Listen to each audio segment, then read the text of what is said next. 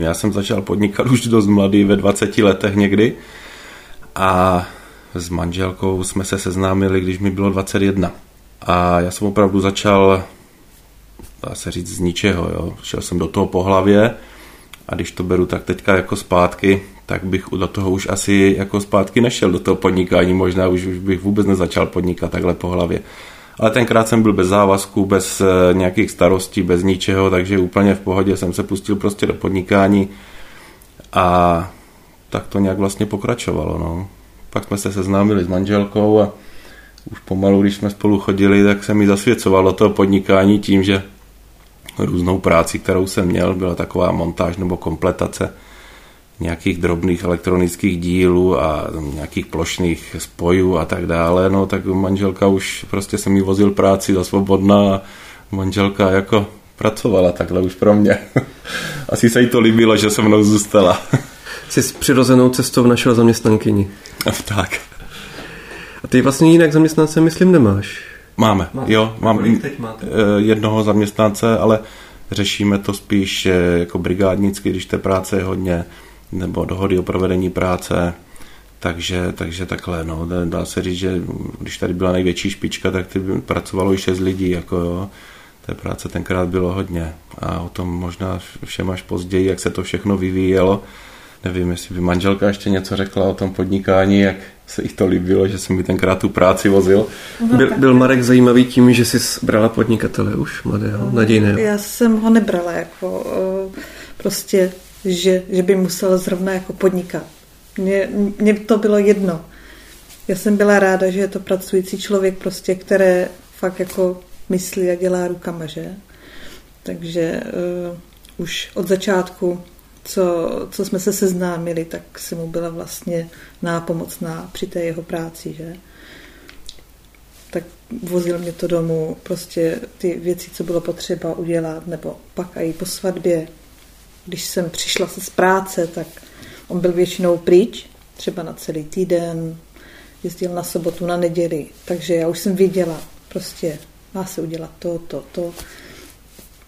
A tak jsem mu byla prostě nápomocná. Mě to, mě to vlastně jak kdyby naplňuje. Dělá mě to radost, že mu můžu tak pomáhat. Musíme zmínit, že máte velkou rodinu, čekáte osmé dítě. Tak znovu, znovu Pardon. Čekáme šesté dítě. Pardon, jsem se přepočítal. Nevím, proč jsem si teď do hlavy sugeroval, že to, protože jsem se setkal s jedním podnikatelem, který má teď sedm, takže vy máte pět a čekáte šesté. Doufám, že to nebylo tak, až tak prorocké. Taky doufáme. Ale kam jsem směřoval?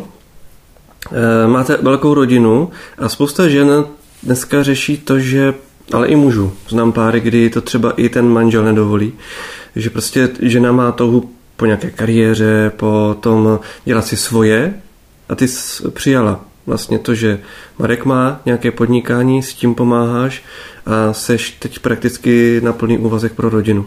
To jsi chtěla, nebo?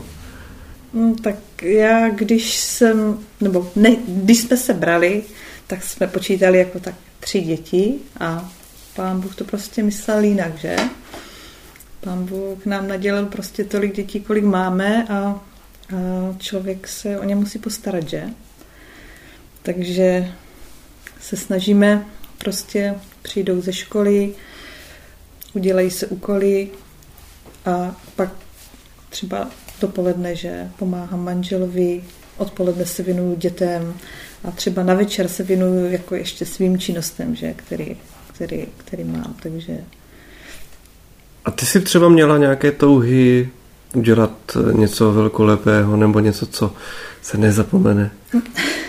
No, s tím, že ráda háčkuju a šiju, tak jsem měla prostě takový cíl, že se tomu nějak věnovat, ale, ale přednější asi ta manželova práce, prostě, které, které, nás živí, která nás živí, no. Já trošku lovím to, jestli je to něco, co je pro tebe dobře, nebo je to určitá oběť osobní. Já to svoje háčkování a šití mám jako spíš jako koníček. Nebo dostala jsem se k tomu tak, že prostě jsme, nevím, dětem se koupí čepice, po jednom vyprání tě to prostě se rozpadne celý. A Tak jsem si říkala, že jako na tom nemůže být nic složitého. Takže jsem začala si háčkovat na děti, pak jsem začala postupně šít a viděli to kamarádky a všichni známí a tak jako jsem tam ještě něco jim. A když vidíš pak tu radost těch dětí, jako, že, že to třeba nechcou ani vyslet nebo nejradši by v tom spali, tak jako toto mě naplňuje taky. Ale prostě přednější je ta manželova práce. Pojďme teda k tvé práci. Ty jsi začínal s podnikáním, které vypadalo stejně jako dneska, tehdy? Ne, ne, vypadalo úplně jinak. Já jsem začal vlastně pracovat úplně sám, jak říkám, v těch dvaceti letech jako elektromechanik a byly to zejména montáže nějakých bazénových technologií, tenkrát čerpadel, čerpací techniky, někdy běžných elektroinstalací, zabezpečovací techniky, jo, a později se k tomu třeba přidalo provádění revizí, elektroinstalací a tak dále, takže byla to ta elektřina. Ale tím, že jsem vlastně se zabýval těmi čerpadly, tak jsem později začal i vyvíjet nějaké věci a vymýšlet, jako jak by to šlo všechno zdokonalovat a tak. A tak jsem se později potom začal specializovat na výrobu takových jako elektronických vyhodnocovacích jednotek. V tom mi potom i ta manželka pomáhala. A k tomu se vlastně potom vyráběly nějaké rozvaděče pro řízení vlastně chodu těch čerpadel. Jo? Takže zpočátku jsem fakt začínal úplně v malinké dílničce, kde prostě toho místa nebylo a později se mi tam podařilo koupit nějaký starší domek, jo, tady a ten jsme vlastně pomalu začali opravovat. Byla tady taková stará pekárna, takže z té jsme vlastně později jako udělali dílnu, kde vlastně ta dílna funguje dodnes. A se teď hlavně živíme právě výrobou těch řídících elektronických modulů na řízení chodu těch čerpadel a rozvaděčů pro ovládání těch čerpadel. Jinak další činnost jsou i různé elektroinstalace, prostě když máme čas, nebo jsme se poslední dobou začali věnovat také problematice elektrosmogu, kdy se prostě prodávají různé přístroje právě pro měření tady, tady toho elektrosmogu. A právě jsme tohle podnikání, tuhle elektriku, jako podnikání v oblasti elektrotechniky spojili i s tím šitím vlastně, co dělá manželka. A jak? Vlastně jsme objevili, že ten elektrosmog, který na nás působí, je to vlastně různý elektrosmog z různých elektrospotřebičů, z mobilních telefonů, zejména z těch vysílačů, vlastně, které jsou teď třeba ve městech. Tak existuje taková stínící látka, která vlastně chrání člověka před tímto zářením. Takže z této látky jdou ušít různé, různé obleky, čepice a tak dál, takže tahle speciální látka, která vlastně má vetkané nějaké stříbrné vlákno, tak pokud se z toho ušije třeba čepice, tak vlastně chrání hlavu potom před různým elektromagnetickým zářením. Jo, už je to třeba pro lidi, kteří jsou na to hodně citliví, kteří bydlí vlastně v blízkostech třeba tady těch silných vysílačů, a nebo jsou to třeba pracovníci, kteří pracují v nějakých těžkých provozech, v nějakých elektrorozvodnách, kde vlastně hrozí tohle záření, které je větší, tak tyhle ochranné prostředky jdou vlastně používat jako ochrana tady před tím zářením.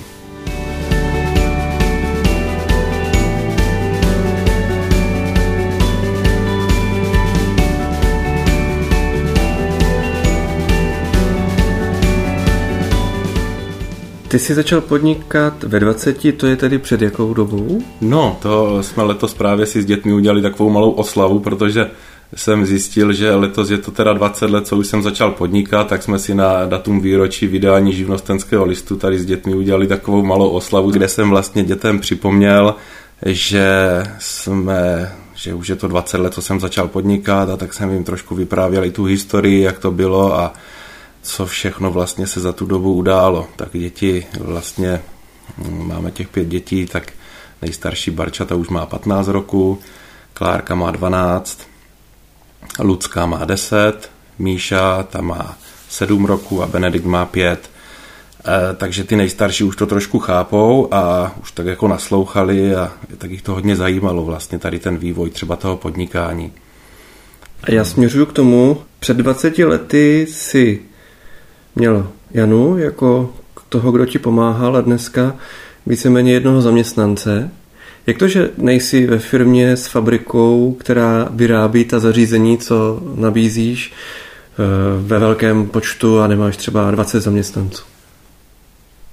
Ten vývoj byl takový. Já to beru tak, že já bych ani nechtěl nějakou velkou firmu. Mě to takhle vyhovuje. Takže to schválně tak držíš v tomhletom rozměru? Já to držím tak, jak se to pomalu vyvíjí. Opravdu někdy, byla, někdy bylo období, kdy tady bylo pět, pět pracovníků, kdy opravdu jsme té práce měli hodně, ale je to taková nárazová práce, i, i taková sezónní. Dá se říct, že mm, přes zimu té práce není skoro vůbec a pokud je potom stavební sezóna, tak vlastně hlavní jako náplní naší je výroba čerpacích jímek. Jsou to ty řídící moduly pro řízení chodu čerpadel a je to i kompletace vlastně celých čerpacích stanic. Jsou to čerpací stanice, které slouží pro odvod a čerpání vlastně splaškových vod z nemovitostí. To znamená, že pokud vlastně ta nemovitost nemá spádovou kanalizaci, to znamená třeba je pod úrovní té spádové kanalizace, tak se vlastně tyhle splašky musí přečerpávat. Přáli byste si, aby děti podnikaly jako vy? Děti, jelikož dílnu máme doma, máme doma ve dvoře, tak děti jsou často se mnou v dílně. A je opravdu zajímavé je pozorovat, jak je všechno zajímá, jak chtějí pomáhat. To znamená, vidí, že dělá se nějaká operace, prostě se tam do krabiček se tam kompletují nějaké díly a tak dál. Tak to, tak to takhle z dálky pozorují a chtějí hodně pomáhat. Takže uvidíme, co čas přinese a jak ty děti to bude motivovat potom pro tu další činnost. Nevím, jestli bych chtěl, aby děti šly v mých šlépějích, aby pokračovali v tom, co dělám, ale třeba bych jim rád připravil i nějakou jinou podnikatelskou činnost, která by třeba pro ně byla vhodná. Takže buď by to bylo možná v oblasti toho elektrosmogu, nebo nebo možná i v jiné oblasti. Ale ta svoboda toho podnikání je i dobrá v tom, že když třeba máme hodně těch dětí, že opravdu jsme si svobodní i s tím časem, který máme. To znamená, že když je potřeba děti odvést k lékaři nebo do školy, do kroužku, prostě je potřeba pořád, pořád s těmi dětmi pracovat. Jo, tam jedou na výlet, tam tohle. Tak opravdu ta, to podnikání nám přináší tu svobodu, že se těm dětem můžeme plněji věnovat. Že není to to, že bychom museli být zavřeni někde osm hodin v práci a potom, až přijeli domů, tak řešit rodinu. My tu rodinu můžeme řešit i s tím podnikáním. To se mi na tom líbí. Jo, to bych rád předal i těm dětem, protože si myslím, že to je velice výhodné tady tohle. Jak Jana říkala, tak jsou situace, kdy jsi třeba týden pryč? No, to už není. No, ty... to, to, to, to bývalo právě jako... po svatbě. Hmm. Když jsme se vzali, nebo ještě před svatbou, tak on vlastně jezdil, že na ty montáže, protože se montovalo jako pro někoho třeba ještě jiného a tak prostě třeba na celý ten týden jel pryč. A to jste si už přizpůsobili dneska. No de facto by ses mohl zaměstnat tak, abys byl celý týden pryč. To opravdu tenkrát tak bylo. Tenkrát jsem jezdil hodně po montážích. To byly montáže právě tady těchto technologických zařízení na ty čerpadla, kdy jsem opravdu býval celé týdny pryč, ale potom, jak přišly pomalu děti a e, začalo té práce být víc, tak jsem si tu práci samozřejmě vybíral. Takže po těch montážích už nejezdím, ale e, radši jsem v té dílně a řeším právě výrobu tady těch rozvaděčů nebo řídících modulů.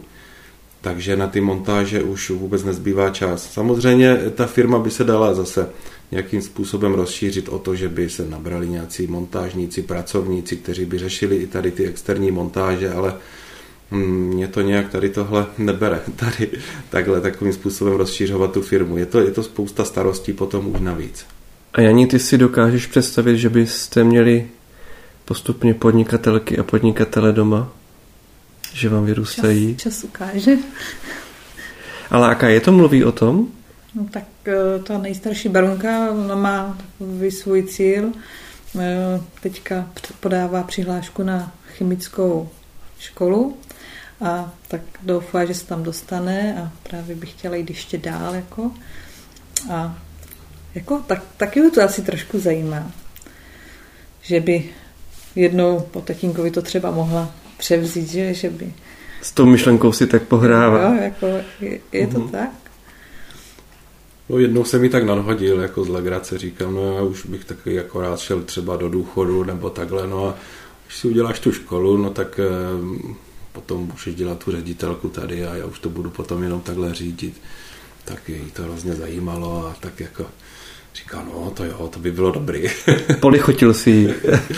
jo, jo, ale ještě toho má hodně před sebou, takže určitě bych od těch dětí, kdyby se do toho chtěli pustit nebo spolupodnikat, asi bych od nich tvrdě vyžadoval disciplínu tady v tomhle. Jo, to určitě bych nebyl proto, aby vyskončili tak, že jim do klínu spadlo nějaké podnikání, nějaké peníze a tak dál. Jo, takže určitě bych šel tvrdě tady na, tady na ty děti, které, které by chtěli začít podnikat nebo spolupodnikat. Protože já sám jsem firmu vytvořil z ničeho. Já jsem neměl ani žádný kapitál, ani jsem nic po nikom nepřevzal. Dá se říct, že jsem to všechno tak nějakým způsobem vybudoval sám. Samozřejmě s boží pomocí, kterou jsem hodně tady v tomhle cítil. Takže i ty děti bych vedl k tomu, že je potřeba prostě se o to podnikání starat a dělat to všechno poctivě. Jak vám pomáhal Bůh v podnikání? No, já myslím, že nám pomáhá hodně. A můžete třeba pojmenovat nějaké kroky, situace, kdy jste si řekli bože díky? Určitě. My, když jsme tady koupili ten starší domek, tak jsme ho chtěli nějakým způsobem pouze jenom opravit a říkáme si, budeme tady asi bydlet. No ale opravdu nebylo těch peněz, protože jsme zjistili, že ten domek se musí zbourat, že ten domek už byl hodně starý, takže tam kousek zdiva bylo z těch nepálených cihel, z nějakých vepřovic, kousek bylo z kamení, štítová zeď nebyla naše, takže nakonec se uznalo, že ten dům se musí celý zbourat. A peníze nebyly. Tenkrát nebyly. Já si vzpomínám, že jsme si tenkrát chtěli opravit tu bývalou pekárnu a tam jsme chtěli začít bydlet. Ale pamatuji si, že v tom období se opravdu začalo dařit, že začaly přicházet zakázky a my jsme opravdu potom měli i na to, aby jsme ten dům opravili, aby jsme ten dům zbourali a postavili. A v tom vidím i obrovskou boží pomoc. Opravdu. Jo, to a vy jste byli v situaci, kdyby se tohle nestalo, tak nemáte kde bydlet?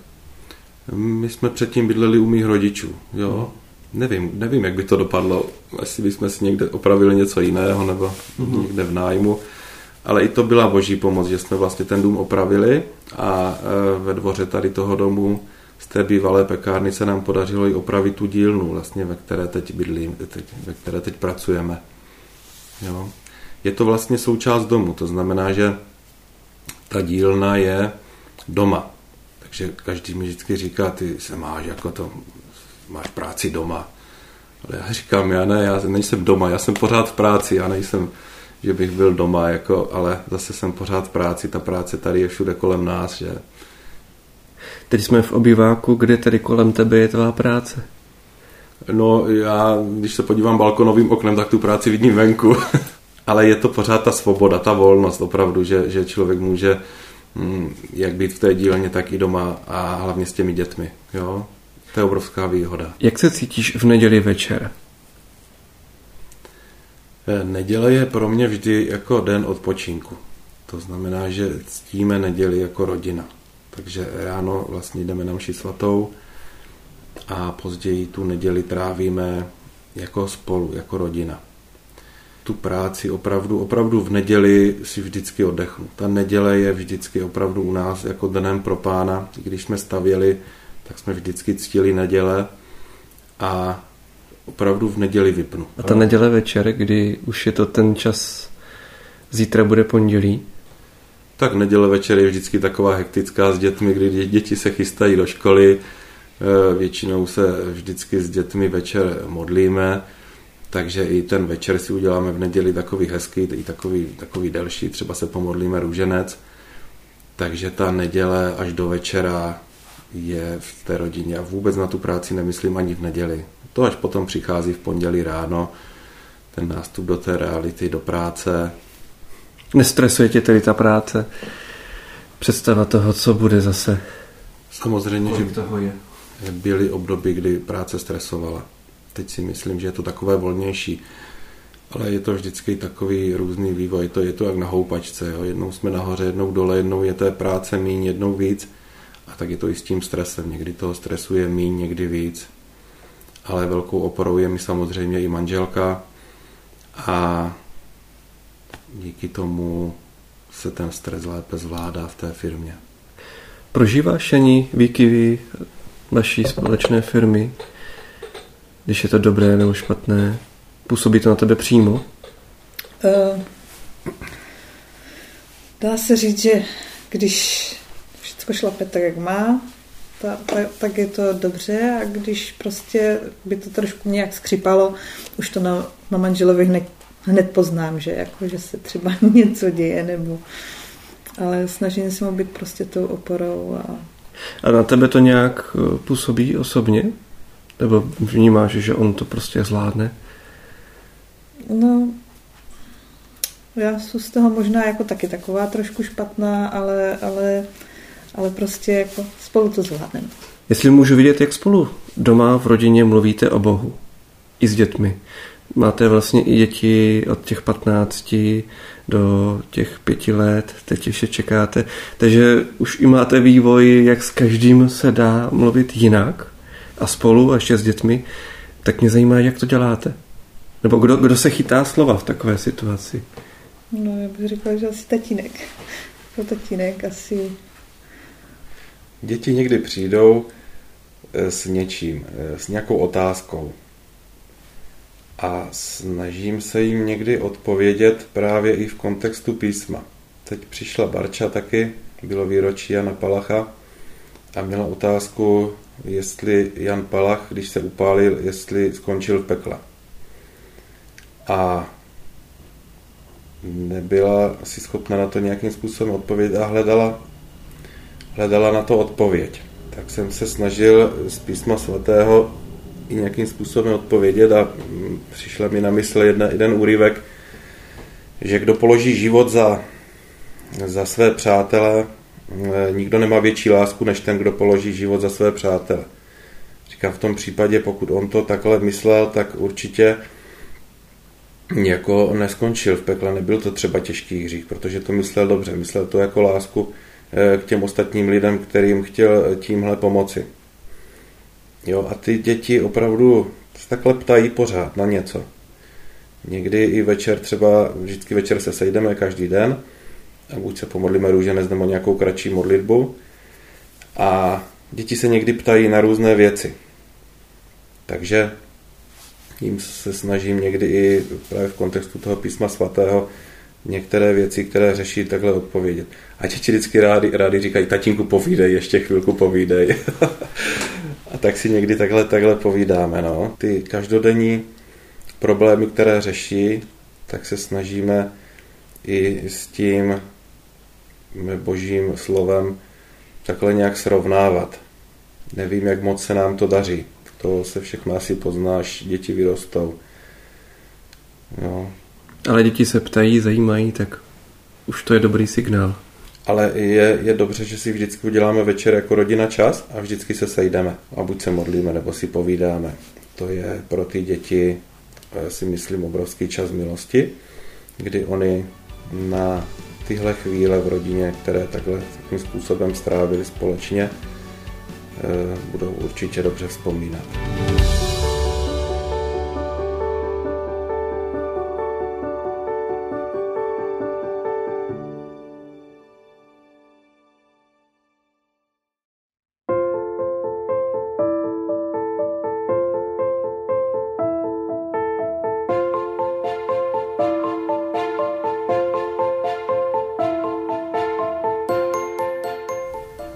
Máte určitý obor, v něčem je tradiční, v něčem začíná být inovativní. Co je pro vás hranicí v tom, že říkáte si, můžu tudy jít, ale už ne, to prostě takhle už podnikat nechci?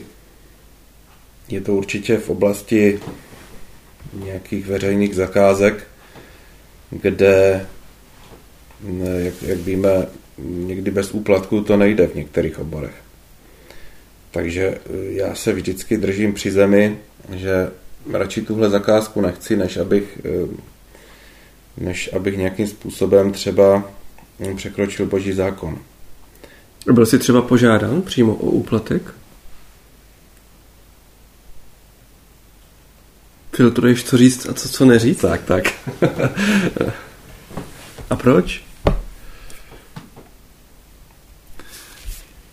Jsou to většinou zakázky velkých objemů. To znamená, že je to zakázka, kde je objem, dejme tomu, v řádech milionů, a tato zakázka by samozřejmě šla, dá, dal by se říct, že bych do takových zakázek jít mohl, ale jsou tam jistá rizika. Jsou tam rizika toho, že pokud by to dobře nedopadlo, tyto firmy chtějí zádržné, je tam velký konkurenční tlak, tak potom vlastně člověk by musel nabrat třeba více zaměstnanců a rozjet to už potom opravdu ve velkém, když už bych chtěl vlastně zajít tady do těch, do těch velkých zakázek. A i ta odpovědnost, kterou mám třeba za rodinu a tak dále, se mi, se mi příčí v tom, abych, šel, abych chodil do takových rizik. To znamená, že se opravdu držím při zemi s malými zakázkami, než abych šel do nějakých větších. Jo, a samozřejmě v těch větších už zase, zase bují úplně, úplně jiné způsoby podnikání, než v tom menším, jak, jako ty úplatky a tak dále, kdy opravdu někdo čeká na to, že něco dostane, aby vám přiklepl nějakou zakázku. Samozřejmě jsem se s tím setkal a takovou zakázku jsem třeba i odmítl. Bylo, bylo pro mě lepší tady do té zakázky vůbec nejít, vůbec ji nerealizovat. Samozřejmě se nebráním tomu, tu firmu rozšířit, ale v rámci nějakých mezí, kdy bych věděl, že to budu stíhat a kdy bych věděl, že to, co bude předmětem právě té činnosti, bude takovým způsobem nějak zajímavé pro mě.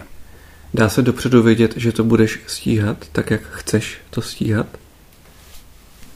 Mám proto, si myslím, cit a ten cit mi řekne, nebo můžeme tomu říkat boží vnuknutí, boží pomoc, kdy tím citem člověk zjistí, nebo by člověk, si myslím, měl poznat, jestli na to má nebo nemá.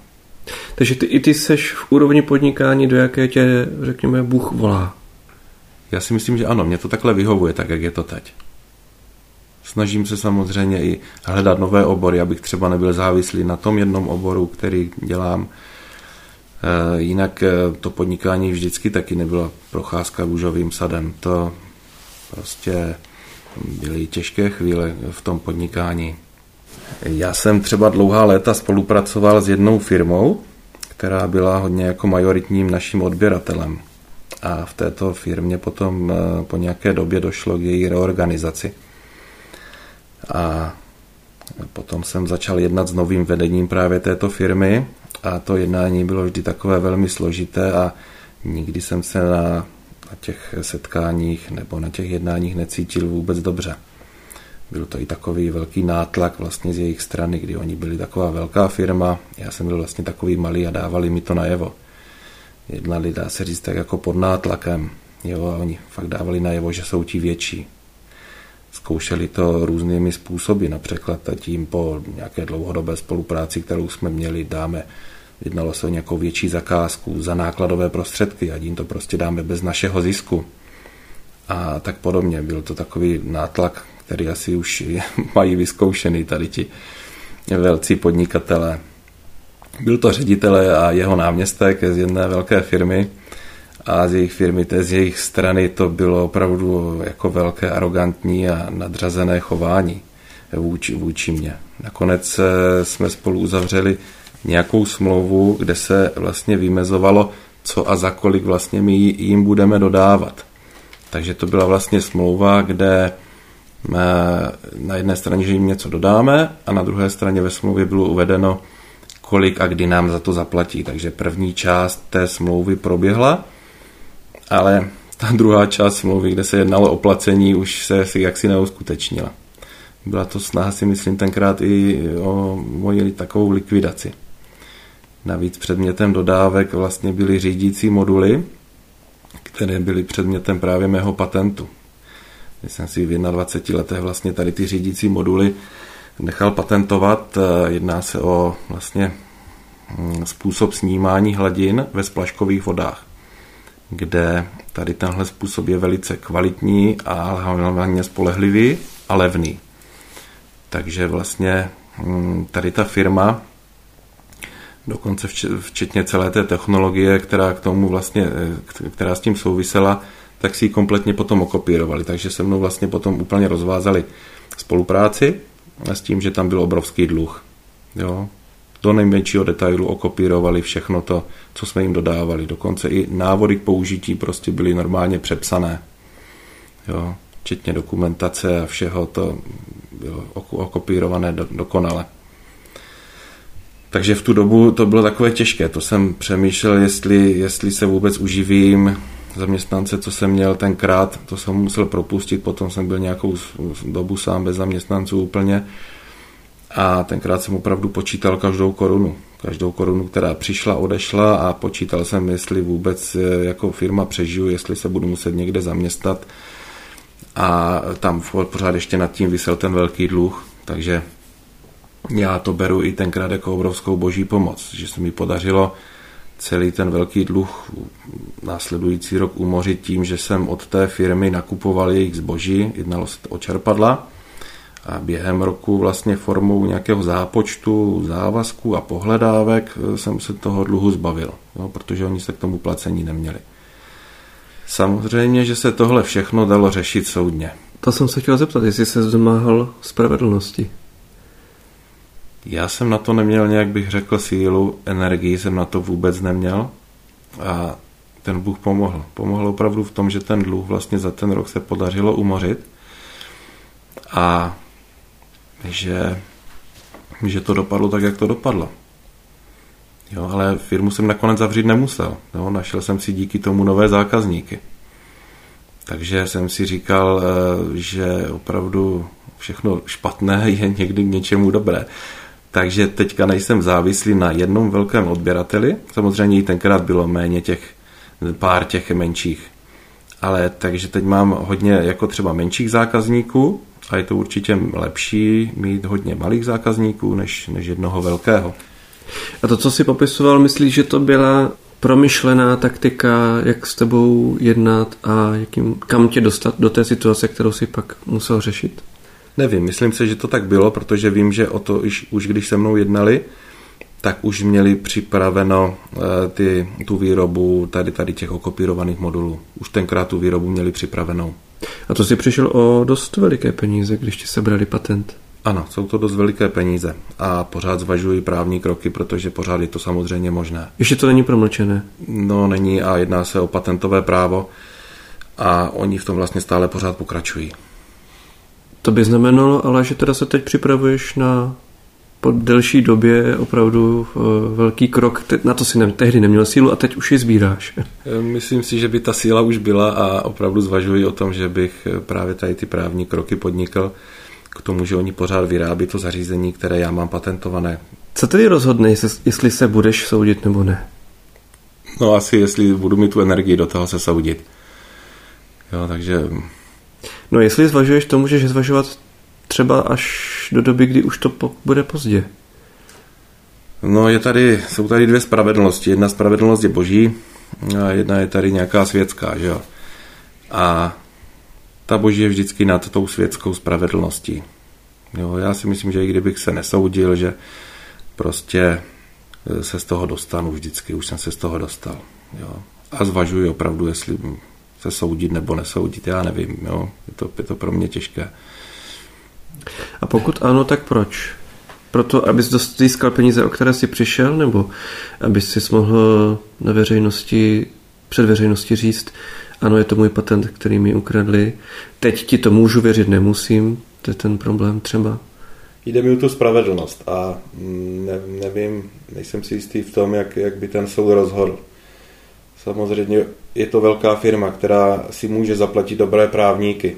Je to, je to velká firma, která si do toho může investovat nějaké peníze. Já do toho zase nějaké takové velké peníze investovat nemůžu. Já nemůžu si to dovolit. Chtěl bys je zlikvidovat, tu firmu? Já bych tu firmu tím asi nezlikvidoval. To, ta firma je velká, nebudu jmenovat, nebudu zabíhat tady do detailu, ale tu firmu bych určitě nezlikvidoval. Ale byla by to pro ně rána, víte, no, bylo by to zamýšlení pro, pro toho arrogantního pana ředitele, jeho náměstka, kdy oni si myslí, že jsou takoví velcí, jsou neohrožení a že si můžou dovolovat na, na ty menší. No, bylo by to takové naplnění spravedlnosti pro mě. To je pozemské. Hmm, to je světské, no. Boží spravedlnost je daná, no. Jak si vysvětluješ to, že jim se daří, když to získali podvodem? Jim se moc nedaří.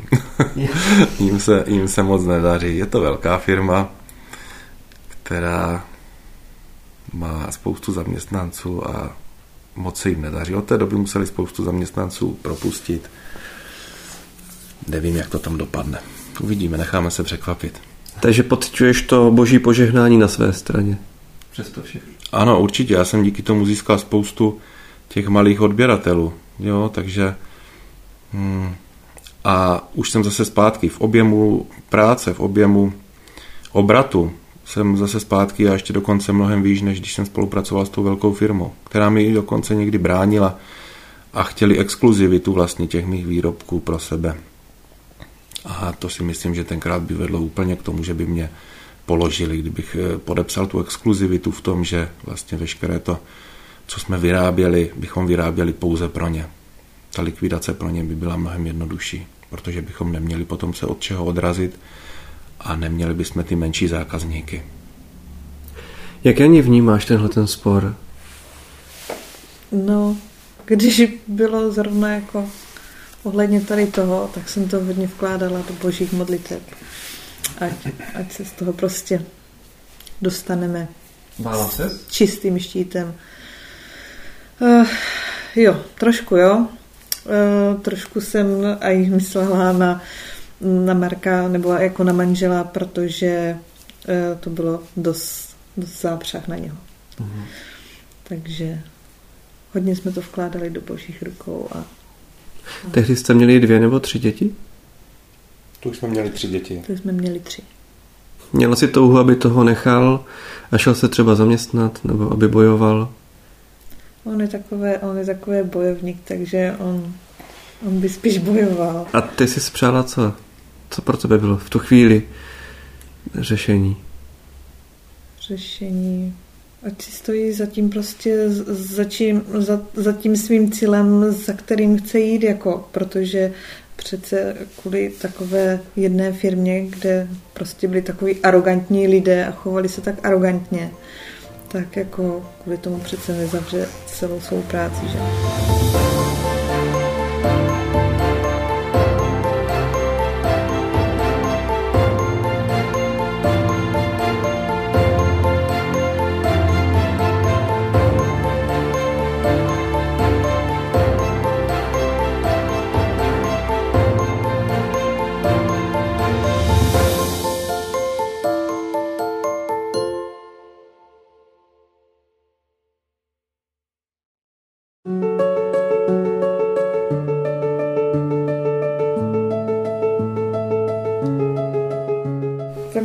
Tento úryvek písma probouzí moje navrácení se k víře.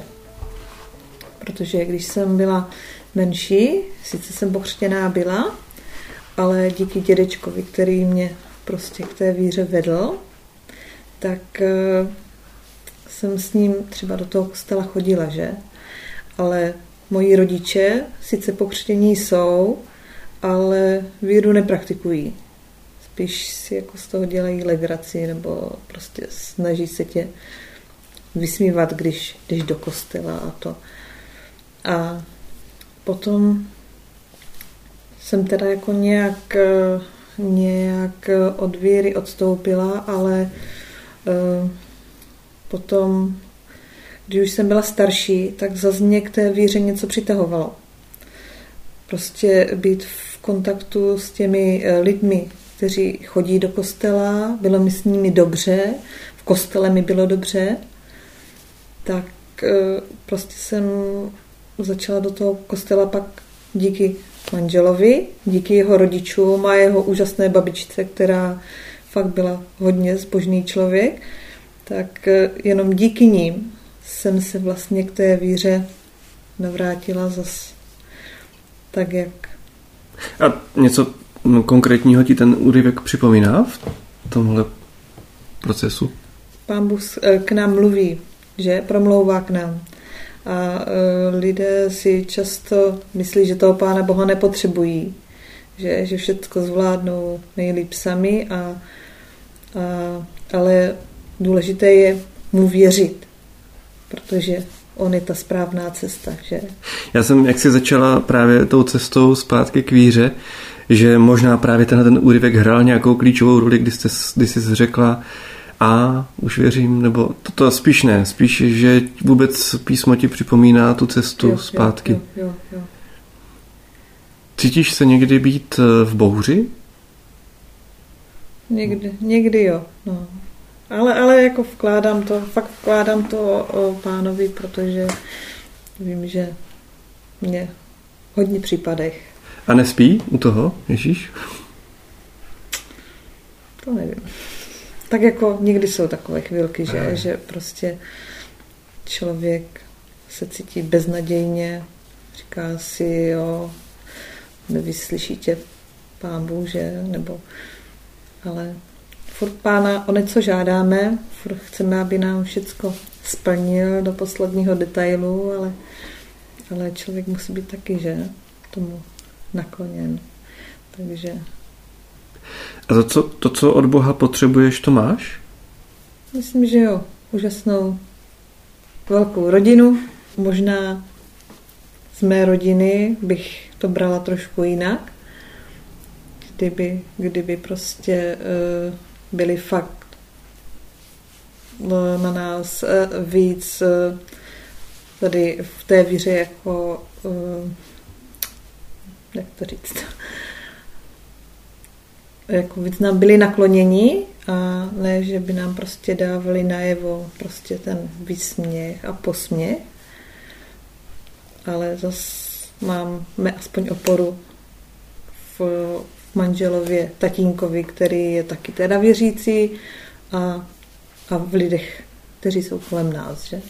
Ty, Marku, býváš v bouři na lodi s Ježíšem? Neustále, pořád.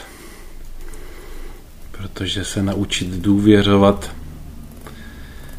že to s námi Bůh myslí dobře, i když zrovna je ta bouře a když zrovna je opravdu nejhůř a ten Pán neví a, a spí a, a neozývá se. Je to často, že člověk o něco prosí, o něco žádá, ale nedostává to, protože ten Pán zrovna spí. Já se v té situaci úplně vidím, jako já bych byl asi jeden z prvních, kdo by kdo by volal na Pána, jako Pane, zachraň mě, jako teď zahyneme, že? Jež musím přiznat, že jako určitý posun k důvěře v Pána Boha na sobě pozoruji, jo? Je to, je to tím, že opravdu ten Pán spí a on nás tím vychovává. On nás vychovává, že opravdu ta důvěra je potřebná.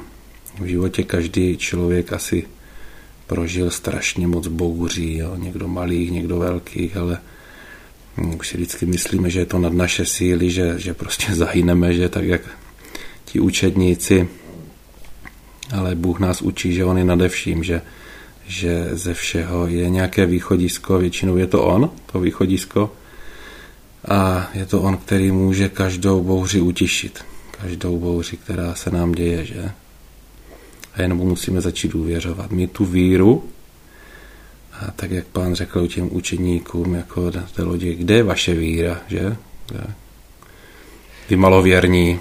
On se ptal až ve chvíli, kdy se probral a bouři utišil. Kdyby ho nechali spát, tak ta bouře zůstane.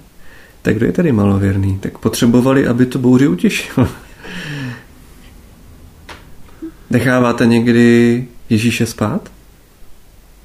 No, snažíme se nenechat, že? Kdo... prosí, dostává. Kdo tluče, tak tlučem, tlučem, aby jsme toho Pána zbudili, protože... Pak, něj... se, pak se probudí, udělá to, ale vynadá ti. No jo, no.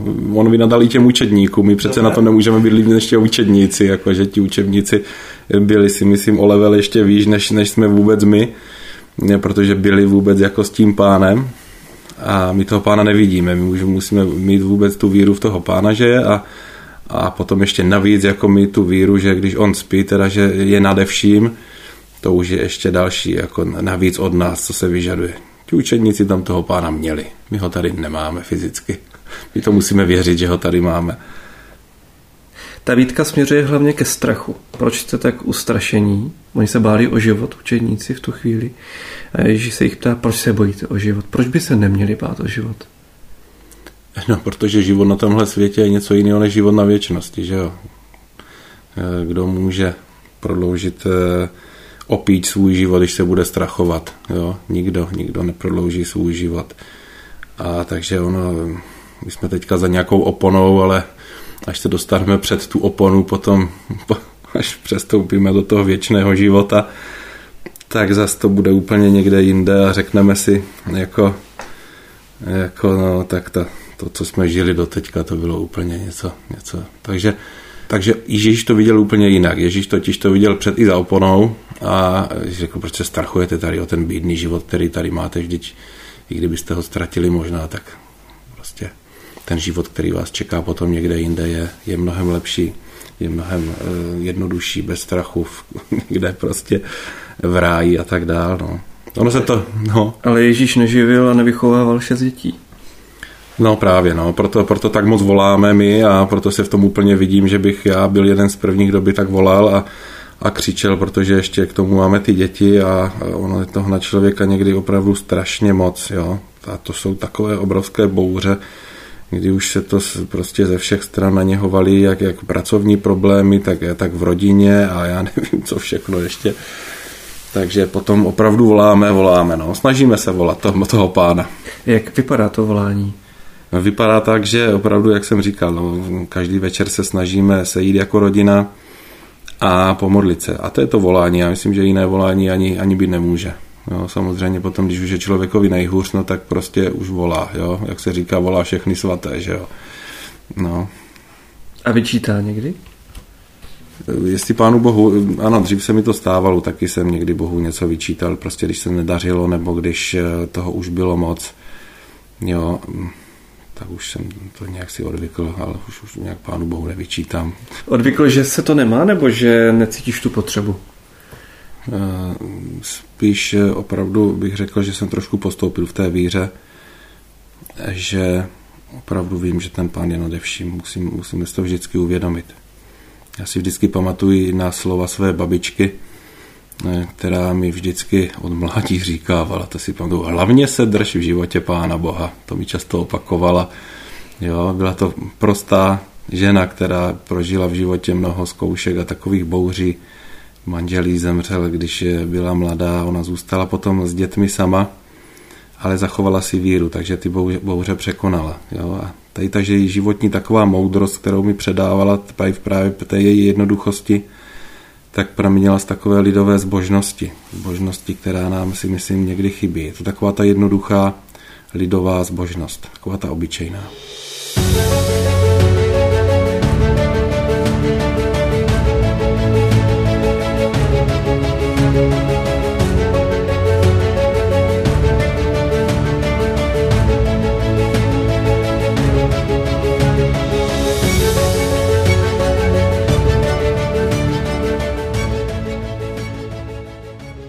Úryvek začíná tak, že Ježíš vstoupil na loď a učedníci ho následovali. On je nezval. Kdyby nešli, tak tam zůstane na té lodi sám. Ale ti učedníci ho následovali a v tom se strhla ta bouře. Ty si ani popisovala hned na začátku, že si vlastně prožila tu druhou konverzi. Mm-hmm. Mě to připomíná tohle. Ježíš šel na tu loď, ty jsi šla za ním a v tu chvíli se strhla bouře. A bylo pozdě. Zažila jsi něco podobného? No, když jsem když jsem začala s manželem, když jsme spolu ještě tedy jako chodili, začala chodit do toho kostela, tak to bylo takové prostě od rodičů takový podpásovky, víš, takový prostě proč tam do toho kostela jdeš a prostě jako tak mě snažili se zrazovat do toho a prostě mě tam fakt jako něco, něco mě tam přitahovalo, něco prostě fakt mě tam bylo s těmi lidmi dobře, prostě v tom křesťanském společenství nebo to a prostě snažila jsem se neposlouchat ty rodiče, co, co, co co do mě prostě hustí, ale snažila jsem se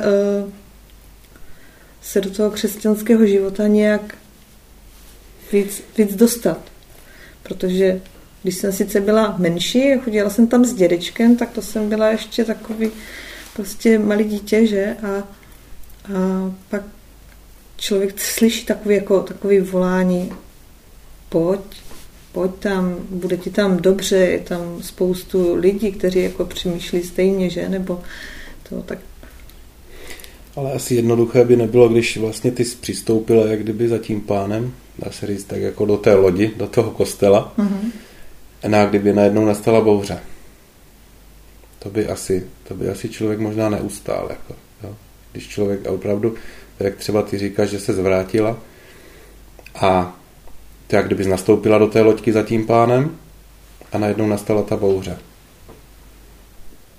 Tam by asi hodně bylo těžké tam v té loďce zůstat a, a pokračovat. Jo. Ty jsi tam vlastně prožila to, že se tam třeba cítila dobře, ale kdyby přišel ten okamžik, tak nevím, jestli, jestli by ta víra, kterou jsi měla třeba, stačila k tomu, aby jsi v té loďce zůstala. Že? Asi byla, asi byla silnější.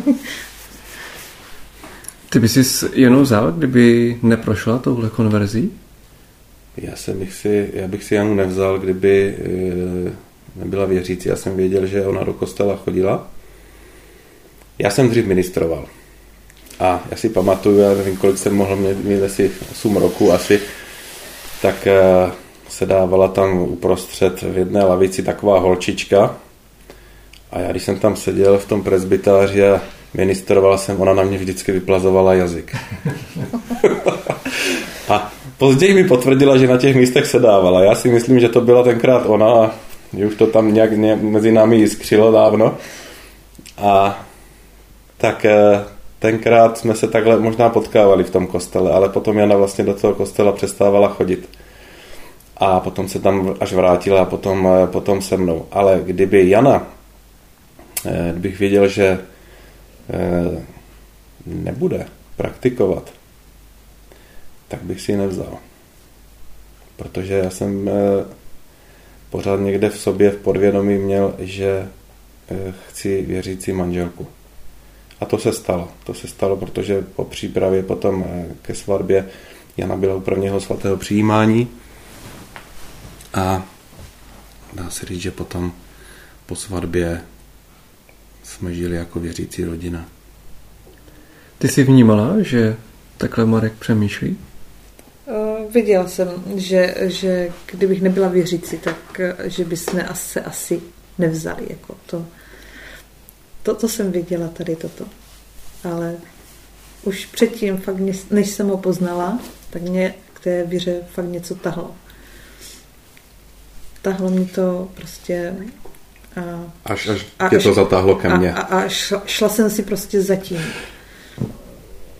A, a ty změny jako fakt byly vidět, jak pán působí na člověka. Co se v tobě měnilo? Uh, nevím, pohled na ty lidi kolem sebe, pohled uh, těch věřících, jak se dívají na tu víru, jak to prožívají všechno. Moji rodiče mě k víře nevedli a ani mě neřekli, můžeš chodit do náboženství, můžeš to, můžeš to. Prostě oni to nechávali tak. Jednou se sice za něco zaručili, že dítě přivedou k víře, že? Ale, ale jako jim tady toto vůbec nevadí, jako že, že, že ten slib vlastně ani nedodrželi. Bojíš se o ně kvůli tomu? Teď už ne. A jak to? Teď už ne, teď už to mám tak jako po různých rozmluvách s kněžími, už to mám jako takové trošku víc jasno. Už se tak, už se tak neobávám, nemám strach z některých věcí. Nenastává bouře, když přijdete s dětmi, vy jste věřící rodina a jdete ke svým, jdete, jdete k dědečkovi, babičce k vám a oni nezdílí to, co žijete vy? Nenastává bouře v tu chvíli? Nikdy jo. A jak vážná? No, jednou se to vyvinulo tak, prostě jsem tam byla s dětmi a musela jsem se sebrat a prostě jít pryč. Protože se to ustát nedalo. I s dětmi? Jo. Prostě takové ty narážky. Zas jdete do kostela a holky mariánkují a já nevím co všechno a takové věci. Prostě už, se, už jsem to fakt nevydržela. Zbalili jsme se a jeli jsme pryč. Já ještě musím s odstupem času, teda jako nikdy jsem se nad tím nezamyslel, ale že ta manželka opravdu, když jsme spolu chodili, byla proto velmi zapálená. To jsem si uvědomil třeba až teď tady při tom rozhovoru, že jsme jezdili na tu přípravu vlastně ke svatbě, tak manželka proto byla velice otevřená. Jo, takže to tenkrát opravdu to hltala. Hm. Lidé užasli a říkali, kdo to jen je, že ho poslouchají větry i moře. Kdo to je Ježíš, že tohle dokáže? Já si myslím, že Ježíš je ten, který není ten, kdo by o ničem nevěděl. Jo? Já si myslím, že Bůh má, nebo Pán má všechno ve své režii.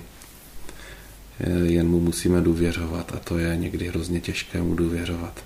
Všechno odevzdat do jeho rukou a říct mu, pane, tady, tady to máš, konej, všechno ti dávám, protože my jsme si vždycky asi všichni chtěli dělat všechno po svém, řídit to, tak jak my to chceme, si myslím, že by to bylo úplně nejlepší.